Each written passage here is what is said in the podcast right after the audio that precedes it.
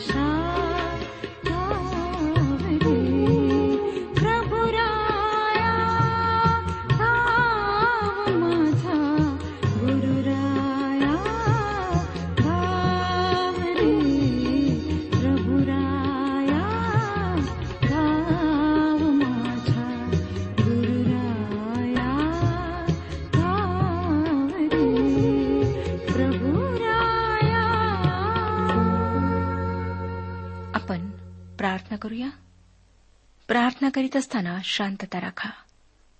आपले डोळे बंद करा आणि लक्ष परमेश्वराकडे लावा. प्रार्थना करूया.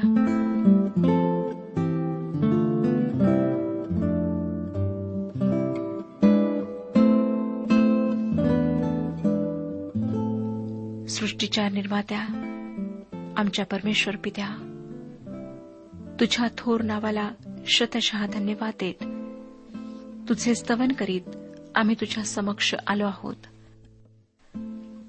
तुझ्याच महान कृपेने प्रभू आम्ही ह्या जगामध्ये वावरत आहोत जिवंत आहोत.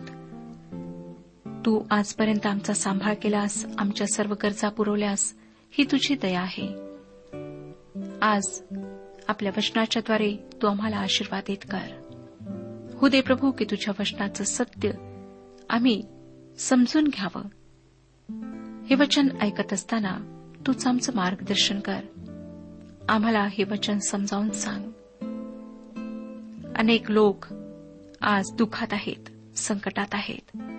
प्रभू तू त्यांना विशेष रीतीने मदत पुरेव. जे लोक आजारी अवस्थेमध्ये आहेत त्यांच्या शरीराला स्पर्श कर. त्यांचा विश्वास तुझ्यावर कायम होऊ दे. अनेक कुटुंबांमध्ये शांती नाही प्रभू. भांडणं आहेत. भयंकर अशा समस्या आहेत. गरिबी आहे. तू प्रत्येक कुटुंबावर दया कर. त्यांच्या सर्व गरजा तू भागेव आजच्या वचनाच्या द्वारे प्रत्येकाला आशीर्वादित कर. प्रभू यशू ख्रिस्ताच्या गोड आणि पवित्र नावात मागितले आहे. म्हणून तो ऐक. आमेन. श्रोत्यानो आम्ही एकोणीसाव्या स्तोत्राला सुरुवात केलेली आहे. अगदी सृष्टीच्या निर्मितीच्या सुरुवातीपासून सृष्टी देवाची साक्षीदार आहे. तिने मानवाला देवाची साक्ष दिलेली आहे. या संपूर्ण सृष्टीच्या निर्मितीमध्ये एलोहिम जो इब्री भाषेत अनेक वचनी आहे म्हणजे त्रैक्य असलेल्या प्रभुदेवाचा हात आहे. म्हणजे देव जो पिता देव जो पुत्र आणि पवित्र आत्मा यांनी सृष्टीला निर्माण केले. पवित्र शास्त्र आम्हाला नवीन करारामध्ये येशू ख्रिस्ताच्या निर्मितीतल्या सहभागाविषयी सांगते. जुन्या करारात उत्पत्तीचे पुस्तक पहिला अध्याय दुसऱ्या वचनात आपण वाचतो की देवाचा आत्मा जलावर तळपत राहिला होता. त्यानंतर नवीन करारात योहान वर्तमान पहिला अध्याय एक आणि तीन या वचनांमध्ये आपण वाचतो प्रारंभी शब्द होता शब्द देवासह होता आणि शब्द देव होता. आणि तोच प्रारंभी देवासह होता. सर्व काही त्याच्याद्वारे झाले आणि जे काही झाले ते त्याच्या वाचून झाले नाही. तो येशू ख्रिस्त आहे. कलसेकारास पत्र पहिला अध्याय सोळावे वचन तसेच आम्हाला सांगते कारण आकाशात व पृथ्वीवर असलेले दृश्य व अदृश्य असलेले राज्ये अधिपती सत्ताधीश किंवा अधिकारी असलेले जे काही आहे ते सर्व त्याच्याद्वारे व त्याच्यासाठी उत्पन्न झाले. सृष्टीच्या निर्मितीसाठी प्रभू येशू ख्रिस्त जबाबदार आहे. तसेच इफिस्करास पत्र लिहिलेल्या पत्राच्या पहिल्या अध्यात असे सांगण्यात आले आहे की मानवाच्या मुक्तीमध्ये त्रैक्य देवाचा समावेश आहे. देवचो पिता त्याने मानवाच्या मुक्तीची योजना बनवली. देवचो पुत्र म्हणजे प्रभू यशू ख्रिस्त याने त्यासाठी किंमत मोजली आणि देवचो पवित्र आत्मा हा त्याचे संरक्षण करीत आहे. हीच गोष्ट निर्मितीसाठीही लागू पडते. देवजो पिता त्याने सृष्टीच्या निर्मितीची योजना बनवली. देवजो पुत्र त्याने ती प्रत्यक्षात आणली आणि सृष्टीचे त्याने तारण घडून आणले. आणि देवच पवित्र आत्मा तो या सृष्टीत संचार करीत आहे. एखाद्या डोंगराच्या माथ्यावर जाऊन किंवा एखाद्या उंच इमारतीच्या छतावर जाऊन सूर्योदय पाहणे खरोखर आनंददायक असते. महाबळेश्वर या निसर्गरम्य ठिकाणी आलेले पर्यटक तेथला नयनरम्य सूर्योदय पाहायला अगदी पहाटेच उठून एका विशिष्ट स्थळी जातात. कारण ती अरुणोदयाची लाली ती सोनेरी कोवळी किरणे धुक्याने आच्छादलेले डोंगरांचे माथे हळूहळू सूर्याच्या प्रकाशात नाहून निघणारी सृष्टी हे सर्व पाहण्यात एक आगळाच आनंद आहे. सृष्टीवर आपल्या जीवनदायी प्रकाशाचा वर्षाव करणारा सूर्य स्तोत्रकर्त्याला एखाद्या दिमागदार वरासारखा वाटला यात नवल काहीच नाही. आणि या देखण्या वराकडे पाहताना जो स्वतःच्या वधूला म्हणजे विश्वासणाऱ्यांच्या मंडळीला आपल्याजवळ नेण्यासाठी पुन्हा येणार आहे त्या दैदिप्यमान वराची आम्हाला साहजिकच आठवण येते. तो तर नीतिमत्वाचा सूर्य आहे. तो आमचा प्रिय प्रभू यशू ख्रिस्त आहे. खरेच एकोणीसाव्या स्तोत्रामध्ये सृष्टीचे सुंदर वर्णन तर आहेच परंतु त्या सौंदर्यशाली सृष्टीमध्ये प्रगट होणारे निर्मात्याचे सामर्थ्य व देवत्वही या स्तोत्रात आम्हाला पाहायला मिळते. प्रभू यशू ख्रिस्त सकाळचा तेजस्वी तारा आहे. सकाळचा तेजस्वी तारा नेहमी सूर्योदयापूर्वी दिसतो. किती विलक्षण चित्र ह्या निर्मितीत आम्हाला पाहायला मिळते. आता आपण एकोणीसाव्या स्तोत्राची सात ते अकरा ही वचने वाचूया. परमेश्वराचे नियमशास्त्र परिपूर्ण आहे. ते मनाचे पुनरुज्जीवन करीते. परमेश्वराचा निर्बंध विश्वसनीय आहे. तो भोळ्यास समंजस करीतो. परमेश्वराचे विधी सरळ आहेत. ते हृदयाला आनंदित करीतात. परमेश्वराची आज्ञा चूक आहे. ती नेत्रांना प्रकाश देते. परमेश्वराचे भय शुद्ध आहे. ते सर्व काळ टिकणारे आहे. परमेश्वराचे निर्णय सत्य आहेत. ते सर्व थैव्य न्याय आहेत. ते सोन्यापेक्षा बावनकशी सोन्याच्या राशीपेक्षा इष्ट आहेत ते मधापेक्षा मोहळातून पाझरणाऱ्या मधापेक्षा गोड आहेत. शिवाय त्यांच्यापासून तुझ्या सेवकाला बोध होतो. ते पाळलेल्याने मोठी फलप्राप्ती होते. श्रोत्यानो परमेश्वराच्या नियमशास्त्राविषयी या ठिकाणी काय म्हटले आहे ते लक्षात घ्या. परमेश्वराचे नियमशास्त्र पूर्ण आहे. ही गोष्ट सत्य आहे. नियमशास्त्र पूर्ण असल्यामुळे त्याद्वारे आमचे तारण होत नाही कारण आम्ही पूर्ण नाही. नियमशास्त्राच्या दर्जाप्रत आम्ही पोहोचू शकत नाही. परंतु त्यामुळे नियमशास्त्रात काही कमतरता आहे असे नाही.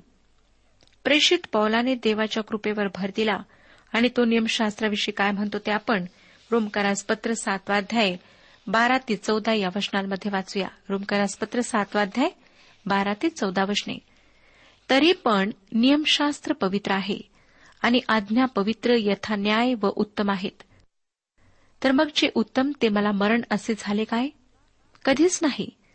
पाप ते पापच दिसावे म्हणून जे उत्तम त्याच्या योगे ते माझ्या ठाई मरण घडविणारे असे झाले. आज्ञेच्या योगे पाप पराकाष्ठाचे पापिष्ट व्हावे म्हणून असे झाले. श्रोत्यानो देवाच्या नियमशास्त्रामध्ये चुकीचे काहीच नाही. परंतु आमच्यामध्ये मुळातच काहीतरी बिघडलेले असल्यामुळे ते आमच्यासाठी मृत्यूदंडाची शिक्षा ठोठावते. आम्ही पापी आहोत हे सांगण्यासाठी आम्हाला नियमशास्त्र देण्यात आले ते पूर्ण आहे अचूक आहे. पुढे स्तोत्रकर्ता म्हणतो परमेश्वराचा निर्बंध विश्वसनीय आहे. तो भोळ्यास समंजस करतो. परमेश्वराने आम्हाला न्यायाच्या दिवसाविषयी ज्या सूचना दिल्या आहेत त्या सत्य आहेत. विश्वसनीय आहेत. त्या बदलणार नाहीत. न्यायाचा दिवस नक्की येत आहे आणि देवाची आज्ञा आम्हाला तसे सांगते. यानंतर स्तोत्रकर्त्याने म्हटले परमेश्वराचे विधी सरळ आहेत.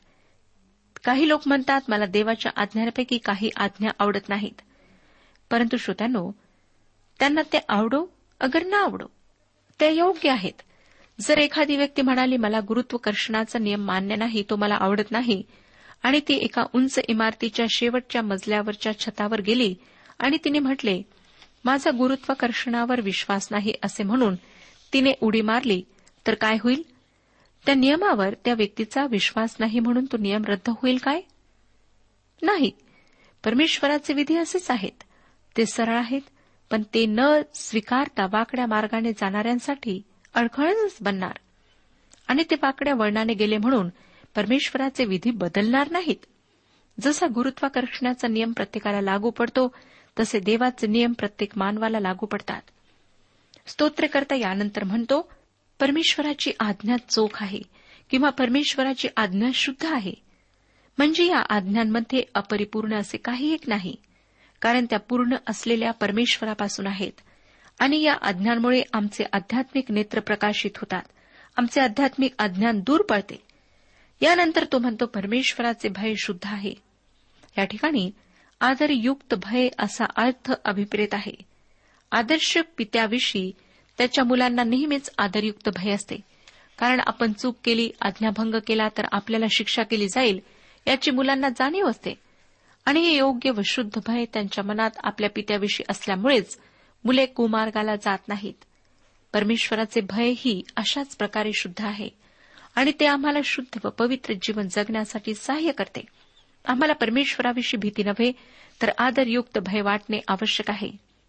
कारण त्यामुळेच आम्ही त्याच्या मार्गातून चालत असताना डावीकडे किंवा उजवीकडे झुकण्याचा मोह टाळू शकतो. पुढे स्तोत्रकर्ता म्हणतो परमेश्वराचे निर्णय सत्य आहेत. ते सर्वस्वी न्याय आहेत. काय आपणाला सत्य जाणून घ्यायचे आहे? पिलाताला सत्य जाणून घ्यायचे होते. त्याने प्रभू यशू ख्रिस्ताला विचारले सत्य काय आहे?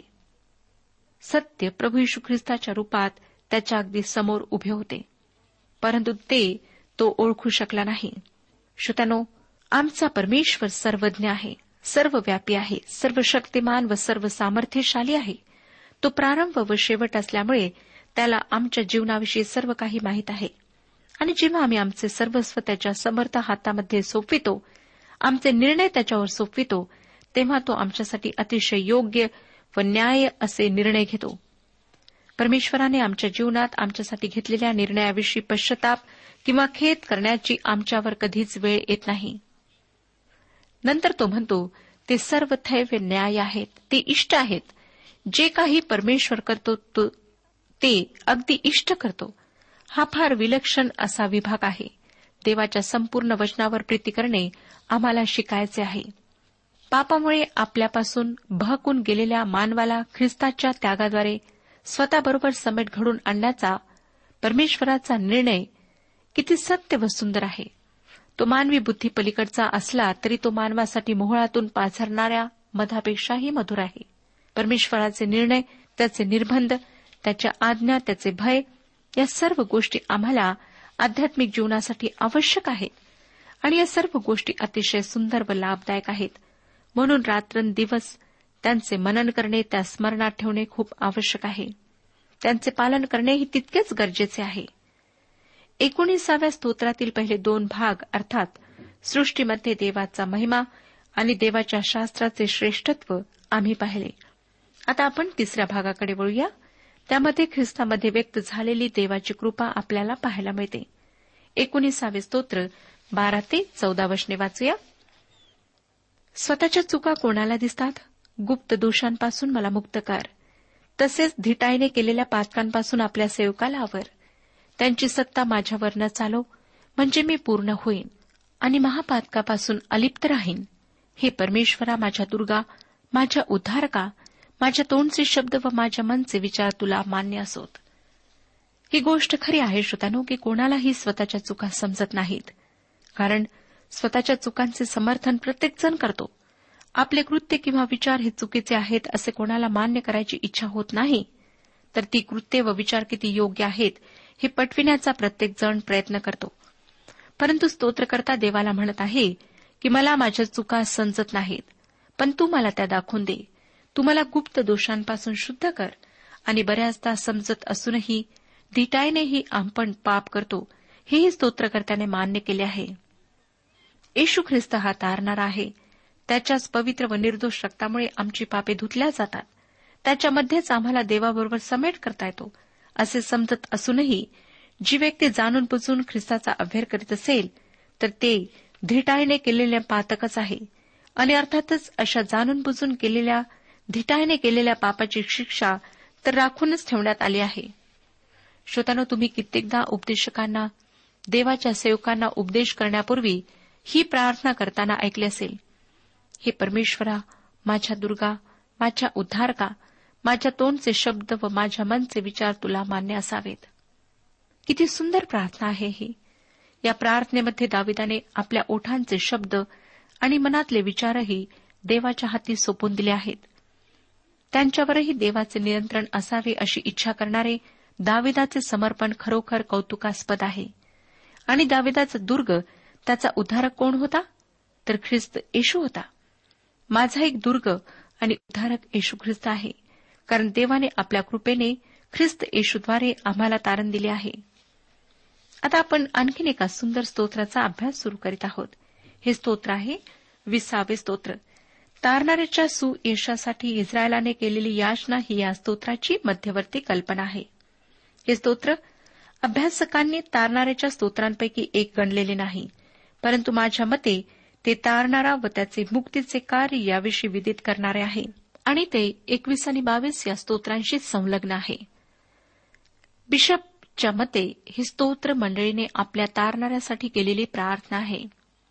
मंडळीचा तारक आणि विजेता म्हणून युद्धभूमीवर जात असताना या मुक्तीदात्या राजाची भरभराट व्हावी त्याला परमपिताने स्वीकारावी व त्याची इच्छासिद्धी जावी यासाठी मंडळीने केलेली ही प्रार्थना आहे.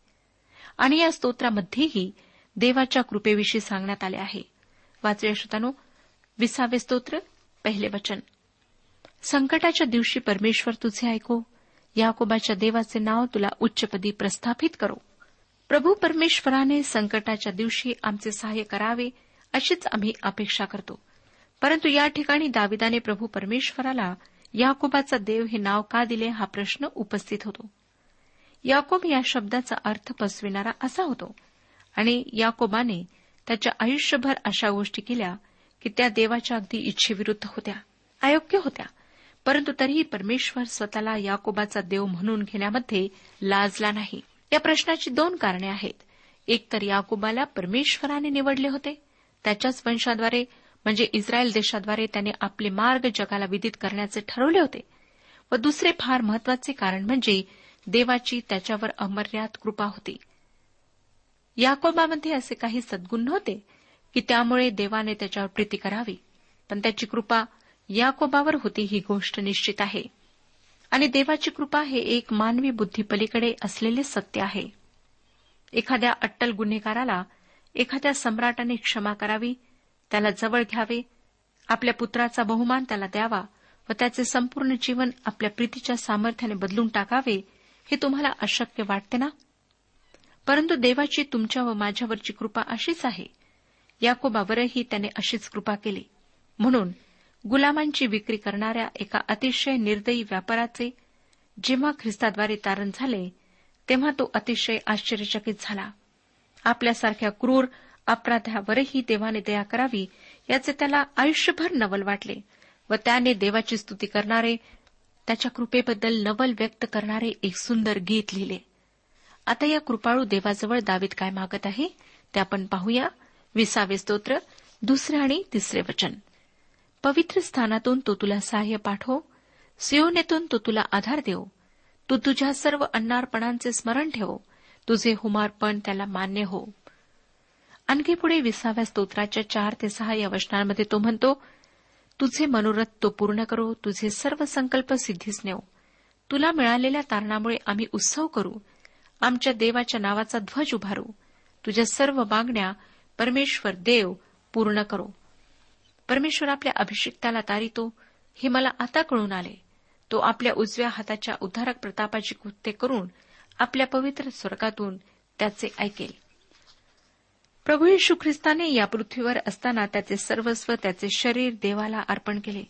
त्याने आमच्यासाठी केवळ प्रार्थना व अश्रूस फक्त अर्पण केले नाही परमेश्वराने येशू ख्रिस्ताची ही सर्व अर्पणे स्वीकारली. म्हणूनच येशू ख्रिस्ताच्या पवित्र नामामध्ये तुम्ही व मी देवाच्या दयासनासमोर जाण्याचे धाडस करू शकतो. प्रभू परमेश्वराने येशू ख्रिस्ताला मृतांमधून उठवले. मृत्यूंजय केले.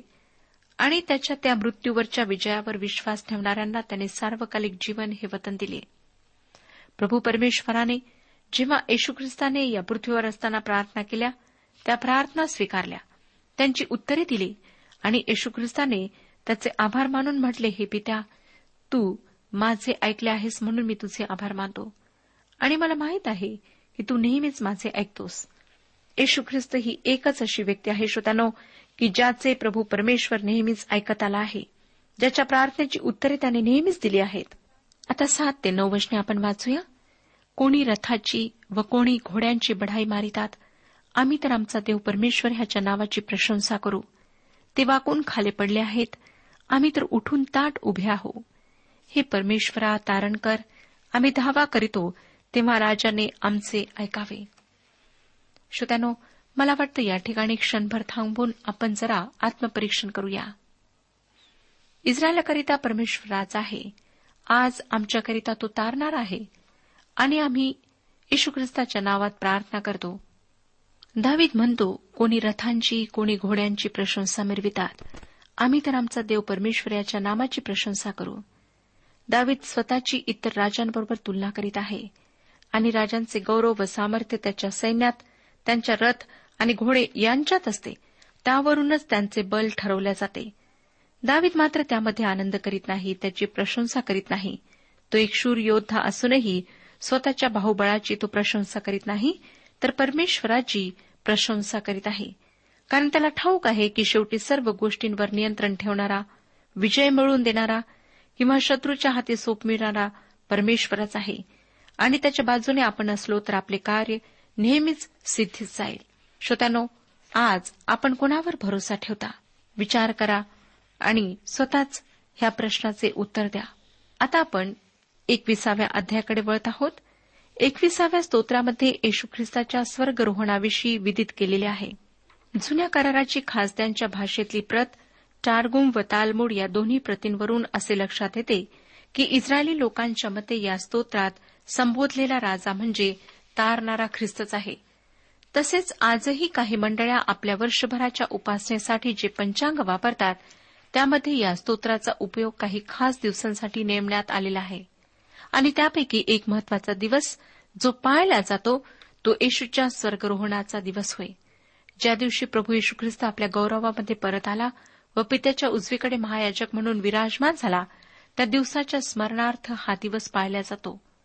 मला वाटतं जसे आम्ही नाताळ पुनरुत्थानाचा सण आणि पन्नासाव्या दिवसाचा सण पाळतो तसेच आम्ही हा येशूच्या स्वर्गरोहणाचा सणही पाळायला हवा कारण हा खरोखर महत्त्वाचा दिवस आहे. हे स्तोत्र आम्हाला येशूच्या स्वर्गरोहणाविषयी काही मनन चिंतन करण्यास संधी देत आहे. आज या स्तोत्राच्या निमित्ताने आम्ही येशूला स्वर्गीय राजा व त्याला अभेरणाऱ्यांवर येणारा न्याय याविषयी चिंतन करणार आहोत. या स्तोत्राचा उपयोग मंदिरातल्या उपासनेसाठी करण्यात येत असे. हे दाविदाचे स्तोत्र आहे ज्यात येशू ख्रिस्ताच्या ह्या पृथ्वीवर स्थापित होणाऱ्या राज्याविषयी सांगितलेले आहे. एकविसावे स्तोत्र पहिले वचन वाचूया. स्तोत्रसहिता एकवीस अध्याय पहिले वचन हे परमेश्वरा तुझ्या सामर्थ्यामुळे राजा हर्ष करीतो. तू सिद्ध केलेल्या तारणामुळे त्याला केवढा उल्हास होतो. श्रोत्यानो या ठिकाणी जरी दाविद्राचा स्वतःच्या वैयक्तिक अनुभवांविषयी बोलत आहे तरी त्याचा प्राथमिक संदर्भ प्रभू येशू ख्रिस्ताशी आहे. दुसऱ्या आणि तिसऱ्या वचनात तो म्हणतो त्याचा मनोरथ तू पूर्ण केला आहे त्याच्या तोंडचे मागणे तू अमान्य केले नाही. कल्याणदायी वरदाने घेऊन तू त्याला सामोरा येतोस तू त्याच्या मस्तकी शुद्ध सुवर्णाचा मुकुट घालितोस. या वचनांवर आपण पुढच्या कार्यक्रमात विचार करूया. परमेश्वर आपला सर्वांस आशीर्वाद देऊ आजच्या उपासना कार्यक्रमात परमेश्वराच्या जिवंत वचनातून मार्गदर्शन आपण ऐकलं. आजच्या या वचनातून आपणास काही आशीर्वाद मिळाला असेल यात काही शंका नाही. सुदैव जीवनविषयक काही शंका असल्यास किंवा काही प्रश्न असल्यास किंवा काही प्रार्थना निवेदन असल्यास पत्राद्वारे आम्हास अवश्य कळवा. आम्हाला अगदी आनंदच होईल. पत्र व्यवहारासाठी आमचा पत्ता लिहून घ्यावा. कार्यक्रम उपासना पोस्ट बॉक्स क्रमांक एक शून्य दोन बेझनबाग नागपूर पिनकोड क्रमांक चार चार शून्य शून्य शून्य चार. आमचा ईमेल ॲड्रेस आहे Marathi T T B at radio at at two dot com. Email address पुन्हा एकदा ऐका Marathi T T B at radio at at two dot com. बरं तर आता इथंच थांबूया कारण आपल्या कार्यक्रमाची वेळही संपत आलेली आहे. पुन्हा आपली भेट आपल्या पुढल्या कार्यक्रमात तोपर्यंत नमस्कार.